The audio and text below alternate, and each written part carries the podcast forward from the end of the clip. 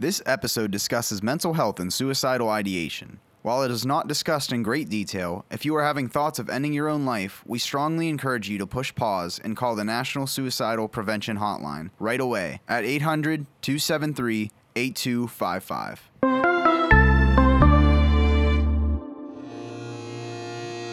You're listening to the Pharmacy Podcast Network. Since 2009, the Pharmacy Podcast has been leading podcast publications as the insider voice of the pharmacy industry. Explore the profession and business of pharmacy through audio. Join us at pharmacypodcast.com or subscribe on Apple Podcasts, Spotify, Google, or any of your favorite podcast directories. This is the PGx for Pharmacists podcast. We believe pharmacists are the best positioned providers to lead in PGx. Pharmacogenomics is the study of how genes affect a person's response to drugs. This relatively new field combines pharmacology and genomics to develop effective, safe medications and doses that will be tailored to a person's genetic makeup. This podcast is dedicated to pharmacists with an interest in learning more about the data analytics, industry trends, and evidence-based usage of pharmacogenomics.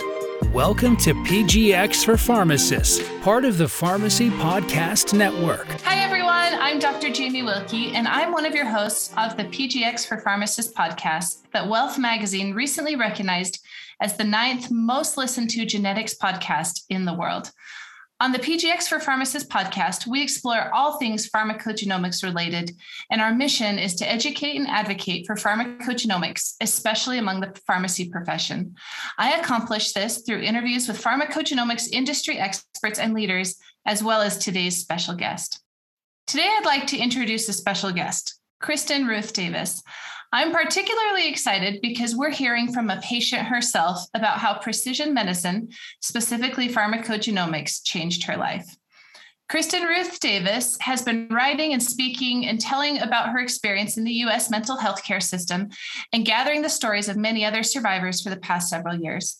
A former investigative reporting fellow at the Washington Post and a spoken word poetry performer, she frequently tells her story about her struggle with severe clinical depression and how genetic testing finally helped her psychiatrist prescribe the right medication she needs for her brain. After being prescribed over 20 different psychotropic medications and seen by over 15 different mental health professionals in a year-long period.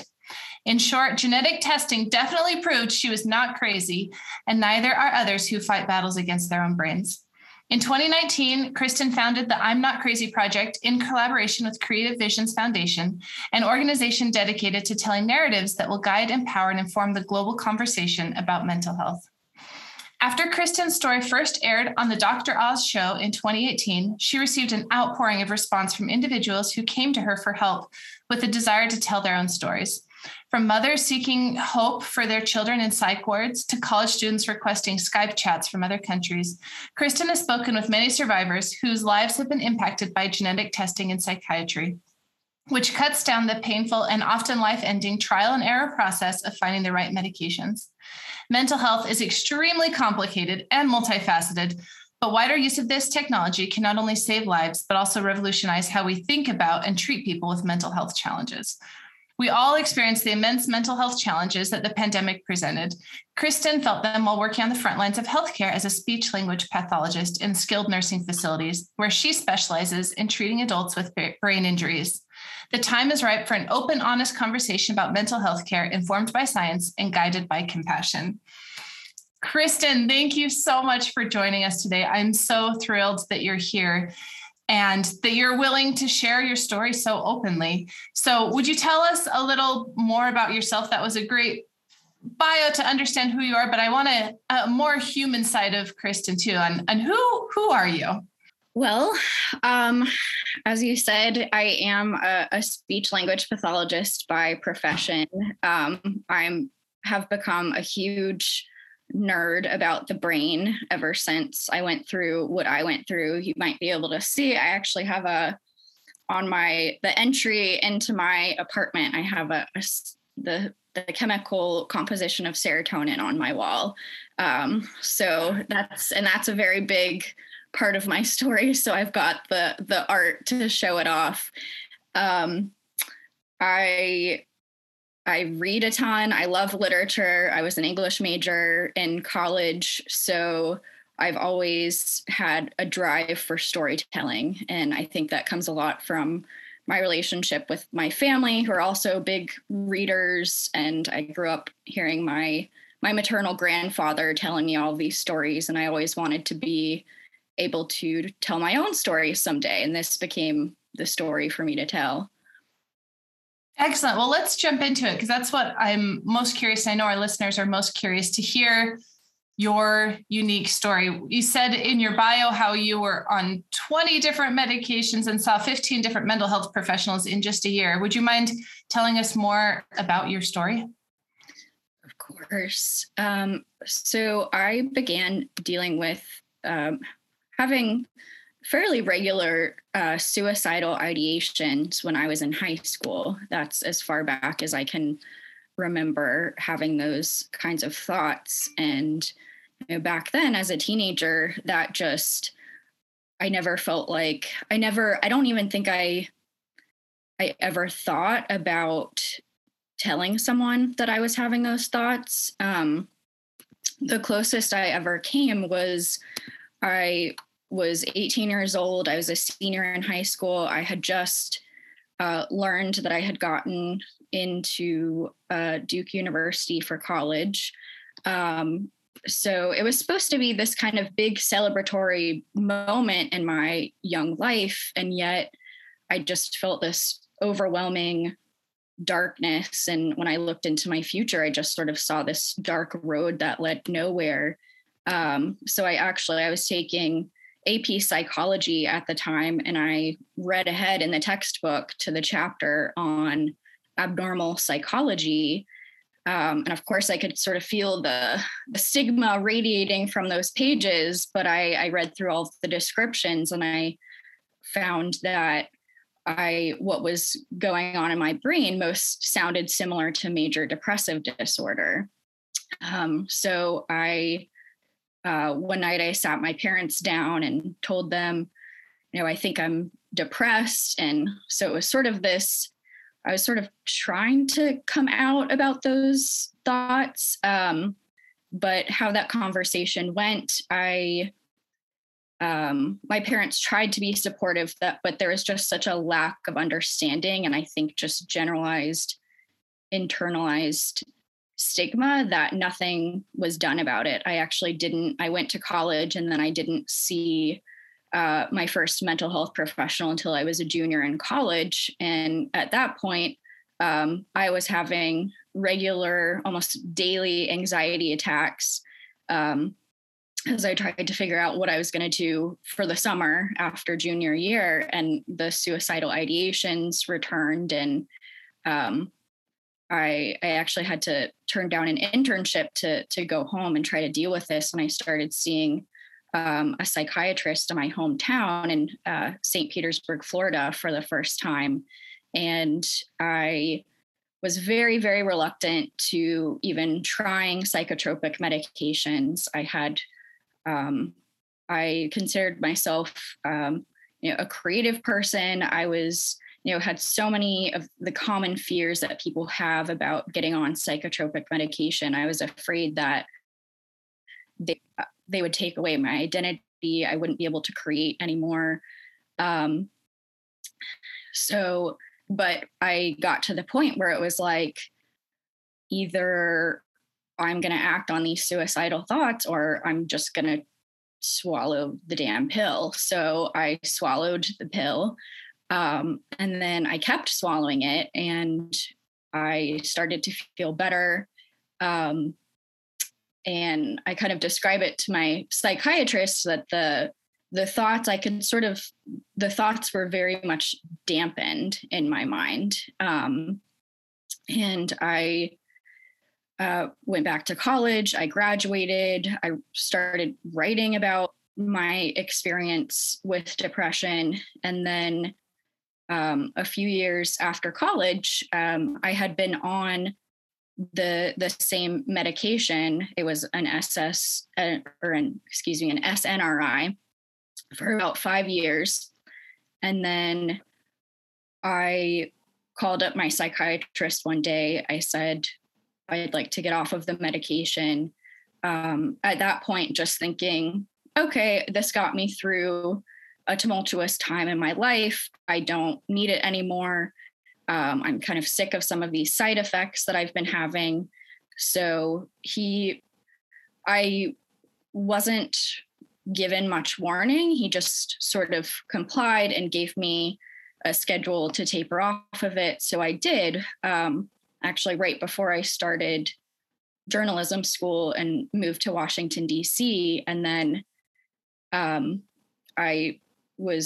had my fellowship at the Post, and as things started to become more stressful, and now I understand chemically, as the cortisol was rising in my brain, my serotonin, my low serotonin production just sort of bottomed out, and I was the daily anxiety attacks returned, the suicidal ideations, and because this was, the third period in my life now in my mid 20s that these were returning, and they were even more forceful at this point, I did resort to self-harm. And thankfully my friend that I was living with, I was, she saw me and I was hospitalized, and that sort of ignited this just absolutely hellish year and a half in my life where I was in and out of various levels of psychiatric hospitalization in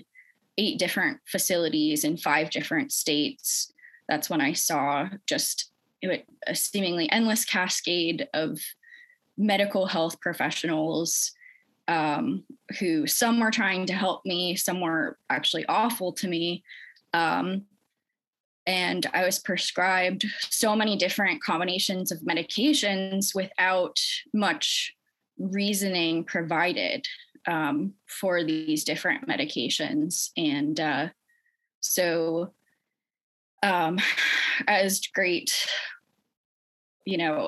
the greatest, miracle or lucky thing that's ever happened to me in my life is that I ended up in the care of an amazing psychiatrist, Dr. Kasten, at actually an alternative treatment center outside of Asheville, North Carolina. And he had just started using genetic reports in his practice for the purpose of prescribing more precise psychotropic medications for his patients. And thankfully, at that point, I had also gone through 2 rounds of electroconvulsive therapy. I was kind of just getting to the point where, he mentioned that we would move forward with this and see how it went. And at that point, I was just kind of like, all right, we'll try one more thing. But my hope is very much waning at this point. But he did the testing. And on that new combination of medications, based on my results, I actually started to feel better mentally within 2 or 3 weeks, which was incredible after a year. So after that whole time, it took more than a year to have someone consider a PGx test for you. Is that right? Yes. Oh my goodness. So how did it feel knowing the results of this test? It was just an enormous weight lifted from me and my family. It finally gave me the self-knowledge of, the biggest kind of resounding feeling was, it's not my fault. I had internalized so much of the stigma and self-blame, especially over that year and a half, because it wasn't just me who was in pain, it was my whole family. But just knowing that, this is the medical route. I'm an MTHFR mutant, therefore I have less serotonin production in my body. This is this unequivocal fact. It's not a character judgment of me. I'm not this, endlessly, hopelessly troubled person who's never going to be able to integrate back into society. We've identified the issue. This is what we're going to do about it. Oh, I'm so glad you said that, Kristen, because I've seen that in my own family and my patients as well. Just not only the knowledge that medication doesn't work for you, like it works for everyone else, but also just seeming like taking off the mental load of mental health is already a big burden on your body, but feeling like it's your fault or there's something you could have done to have the medicine work better. Has to be a freeing feeling to just understand your body specifically for the rest of your life and how doctors need to treat you uniquely. So I'm really glad to hear that genetic testing helped you then. Is it something that you still consider now when you are looking at your medications? Oh, absolutely. I think about it most days, honestly, and it just feels so empowering to have this knowledge. And, I think especially recently it's not just, pills that I take in the morning that have been, affected by this. It's the foods that I eat. I also understand, with, the MTHFR enzyme affects so much in the body that, I need to, oh, well, speaking of which, that's actually my alarm to take my medication. I have very appropriate that would happen right now. I have to take it. Exactly. This is fine. This can be on air.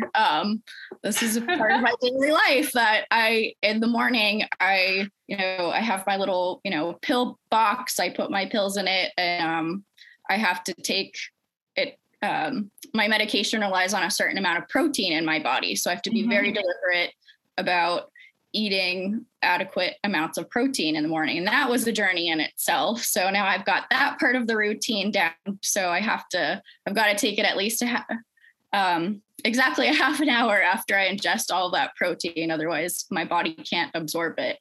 So. This is amazing. This is like a pharmacist's dream that you're timing your medication, taking it exactly on time, and that you're making your diet and your lifestyle optimized for your health. I'm so happy to see this and see how seriously you're taking your health. So I'm kind of happy for the interruption just to see how you work and how you have something that's developed that works for you and you're going to stick with it no matter what. And not make any exceptions. Tell me more about pharmacogenomic testing, since it changed your life so much and took a burden off you and your family. Do you feel like you'd recommend this to other patients out there in the world that are suffering as well? Oh, I will. And I have. I honestly can't stop talking about this. This is, just going through this experience and having this self-knowledge has given me such purpose and drive in my own life that I talk about it every chance I can get. At one point I've Skyped with people in Saudi Arabia. I get calls. There's sort of this, informal network that's developed that I get texts from people and phone calls of people like, oh, this, somebody's husband's cousin, is severely depressed and, we think they would benefit from the genetic testing. What should we do? So I've referred so many people to, my doctor who helped me, other providers that I'm familiar with. I've become a huge advocate. I've spoken a lot, as a patient story for the biotech company Genomind, who issued the tests that my doctor used for me originally. And I've gotten, as they've added more genes to their reports, I've gotten more testing done. So I understand, more about epigenetics now, and you know, I'll probably have to be on additional medication eventually, but it's fine. It's, you know, my I honestly think, you know, everyone should have this knowledge about themselves, because I find it just so tremendously helpful. And I mean, people are usually, you know, I've heard, you know, I hear all kinds of things when I mention it, like, oh, you know, I might focus on it too much. I don't know if I really want to know that. And then they find it out and they're like, oh my gosh, I would have never known this otherwise. And now I've never seen anybody who, as long as they have, I think the real key to people having a similar transformative experience that I did is that I think the counseling piece with someone who knows what they're talking about, as far as the genetics and the application of that information into medication or lifestyle choices, is just really, really key. And I'm just so incredibly thankful that I had that in my doctor, with Dr. Kasten, because he was just so supportive and encouraging of me as an individual person, and took the time to explain both the genetics and the medication piece over and over again, because, you know, when you're treating people who are profoundly depressed, like I was, I mean, I was in, you know, almost like a state of dementia for over a year and a half. I could hardly, my memory was severely impacted. So I had to, in order to internalize the information, I had to hear it and read it, you know, quite a few times before I started to understand it. Well, and that leads me to my next question, was understanding the PGx results, because it can be very complex and overwhelming because it's technical, and it's definitely can be hard to understand as a patient, as a lay person. And so as a pharmacist, I am really excited to champion bringing pharmacists into this space to really help their patients better understand their medication, because I feel that pharmacists are one of the most accessible healthcare professionals, and we're already medication experts. And whether it be a pharmacist or a prescriber or both, having them on your side, understanding those results with you and making sure it's a part of your care is so important. So my question for you, Kristen, is how would you feel about working with a pharmacist if they were skilled at pharmacogenomics? Oh, I would work with, anyone who has an in-depth knowledge of this. And, you know, I always assumed it would be coming from a psychiatrist, but I think having, someone, I mean, the ideal would be, just a professional who has that knowledge of both the medications and can, you know, explain it in a way that people can understand, kind of bridging the gap between the genetic piece and the medications, but also who people are as individuals. I think having all of those components coming from a professional who really knows what they're talking about would be amazing. Yes, exactly. Because I'm excited that genetic testing is more available than ever to patients like yourself, that patients can even order them online themselves. There's many direct to consumer tests. However, my worry is that you get the results, but if you don't have a professional, a pharmacist or a prescriber who's looking at it with you, then it's really hard to understand what it means. And you might even make false assumptions over the results that might negatively impact you. So I'm really excited that not only did you get the testing, but also had that really, really important counseling and support component, not only once, but well into the future, because as you said, it is complex and it takes a while to wrap your mind around and understand how unique you are and how important it is to make sure your genetics align with all medications, not only prescription, but over the counter as well. And to have that well into the future and not just a one and done test and counseling session and then good luck, Kristen, for the rest of your life. Oh yeah. If that's the approach, there's not a lasting effect for the patient. And then what is the point, or the point is to just bill services? No, it needs to be more than that. And, as a provider myself now, I mean, how I practice as a speech pathologist, with my stroke patients and COVID recovery patients, et cetera. It's very much a holistic approach that I have, very much impacted by the amazing doctor that I got to come in contact with. And so I love connecting with other health professionals in different sectors who have the same mindset of, this is about actually having a positive impact on people's lives, and not just, because by now I've heard so many different, stories of people who do have, transformative experiences with the knowledge, and, readily understand them and integrate them, and other people who haven't, they're just kind of like, okay, I did it, but whatever. And the key difference there is really the investment of the professional in their patient. It's that personal relationship and, taking the time to emphasize the importance of it and what it actually means. And, having the patience to do that over and over again, because people might not it's a lot to try to comprehend the first time.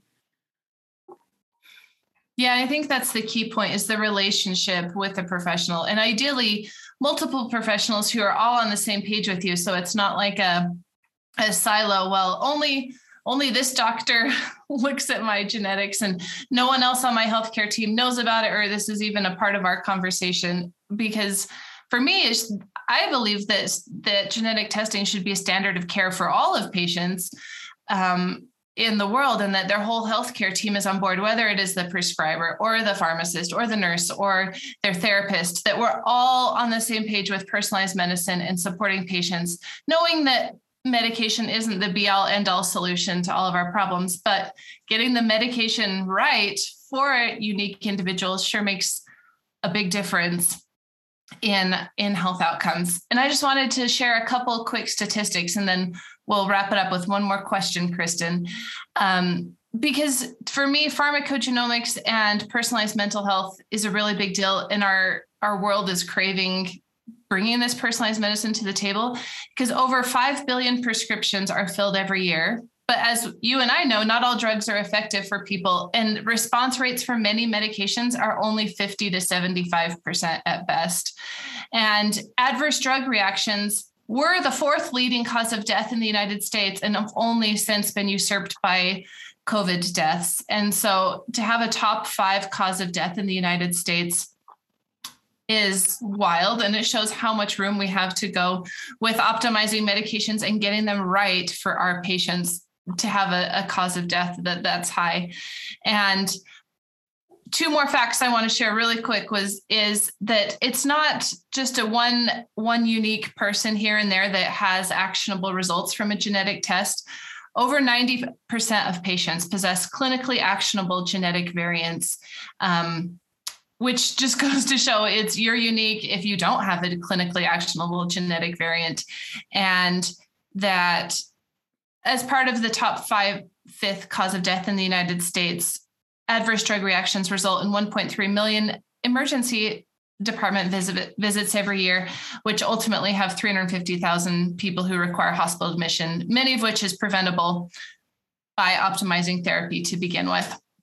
And so we have a long way to go, Kristen. And my last question for you is, tell me a little bit more about your advocacy work in this space and what you're doing to change this and help other people who are stuck where you used to be. Yes. First, before I go more into the advocacy stuff, I mean, it's all connected.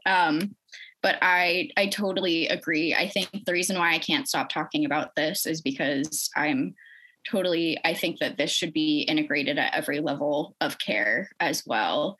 And I want my advocacy is driven by, just what I learned in my own story and how that was the ultimate game changer for me. And, I spend so much time, outside of work thinking about this and writing about it and talking to people about it, because it's, this isn't just my story. I think this is just this, pharmacogenetics could just revolutionize how we treat people and mental health care and the entire healthcare system, but also it has the power to break down that, just generational stigma about mental health, which I know from experience can be one of the biggest barriers to care. And, PGx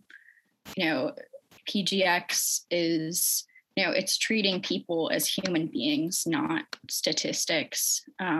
Individuals whose genes are instilled with both the strengths and weaknesses of generations past. And I think that's just a hugely, powerful thing to sort of just consider for all of us as individuals and in the cultural zeitgeist as a whole. Like I said, I can't stop talking about it. And I try to live all of these things that I've learned from my results as an example for other people, that it can be done and you can talk openly about these things, and be a functional, happy human, even though you do have the particular, mental health, affected genetic deficits that I do. For such a long time growing up, I thought, I would probably die by suicide fairly early in my life.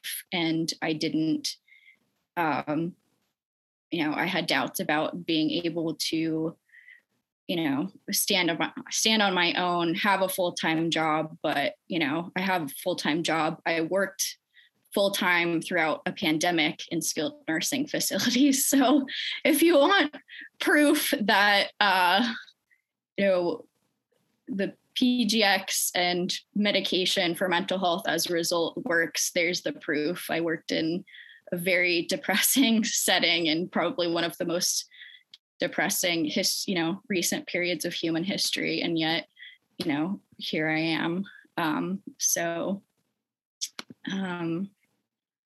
Yeah, it's just incredible to have that knowledge going forward. And I think everyone should be talking about it and using it. Well, I'm so glad that you're sharing your story. And like you said, just telling it to other people and not being afraid of the historically cultural taboo of talking about mental health, to say people are suffering. We need to talk about it and show them the resources that are available. So I'm so glad you've been so brave and so open, because I know it's helping so many more people. And now your message gets to get to people all around the world who are suffering or have family members or loved ones who are suffering, to help bring one more piece of the puzzle to help them solve it and provide resources that have been around for a long time. PGx testing isn't something that's new. It's been around for 20 years at this point. It's just taken a long time to adopt and to come into use. And I think hearing stories like this will create even more demand from the patient and demanding of their prescribers and their healthcare team to treat them as a unique individual and to stop guessing with their prescriptions and stop the trial and error and try to get it right the first time with precision medicine. Exactly. Yeah. And I've been so thankful for platforms like this and the Dr. Oz show, publications, that I've, Psych Central and Huffington Post, that have been, really allowed me to broadcast this message to people on a much wider scale. And, that's just one of the most, rewarding things about doing this is hearing from people who are kind of newly touched by this knowledge and have that, have actionable hope, you know, where the, you know, they can themselves get help or help their family members, because as I've learned, you know, everyone is at least one or two people removed from someone suffering from a serious mental health issue. Exactly. There's so many people are suffering who are looking for help, and this can be one more great piece to the puzzle to help get clarity and understand for the rest of their life how they're unique and how they should be treated as such. And my goal is to really champion the profession of pharmacy and bring pharmacists massively into this picture. So like you're saying, when people reach out to you and say, how do I get one of this test? My goal is that anyone can go in the country to their pharmacist and say, hey, we need, these medications aren't working. Or ideally their pharmacist is bringing it up and saying, before we give you this medication, I want to make sure that it's ideal for you, and having the whole healthcare team, pharmacist, prescriber, everyone on board, that it's not a matter of selecting out this unique test, but that it's just a part of personalized care, with pharmacists being a big aspect of that. So thank you for your time, Kristen. I just have one last question for you on what's your takeaway, like a one sentence takeaway of what you would suggest to someone who feels like they're struggling right now and is looking for help. We have the technology and the resources do exist to help you or your loved one. It might not be the same thing that I dealt with, but there are people who can give you the knowledge to be empowered and to heal. And it's not an easy process, healing, but it's possible. And I know that it is. Yeah, it's not a false hope. There are actual tangible steps that you can take to feel better within weeks. After the Dr. Oz show, there was such an outpouring of support for me. I mean, first of all, I was actually, I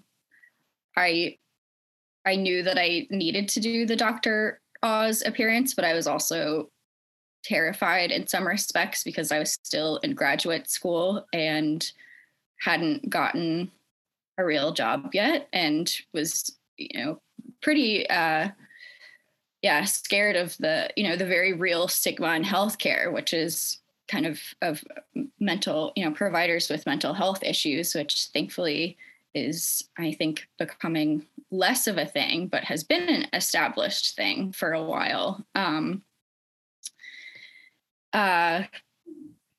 after I went on the Dr. Oz show, I shared my interview over social media, and I received such an outpouring of support, not just in me for telling my story, but empowering other people to contact me with their own stories and ask me for resources. So I made a website, and I was contacted by people all over the world through the email form on my website, and that actually led eventually to the creation of my organization, the I'm Not Crazy Project, which is dedicated towards helping me continue to tell my stories and continue to network with other professionals in the industry and hear how other people's lives have been impacted by this technology, and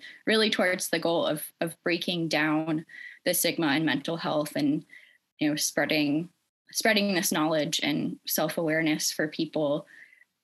So we have a website, it's imnotcrazyproject.org, and we have an email form on there.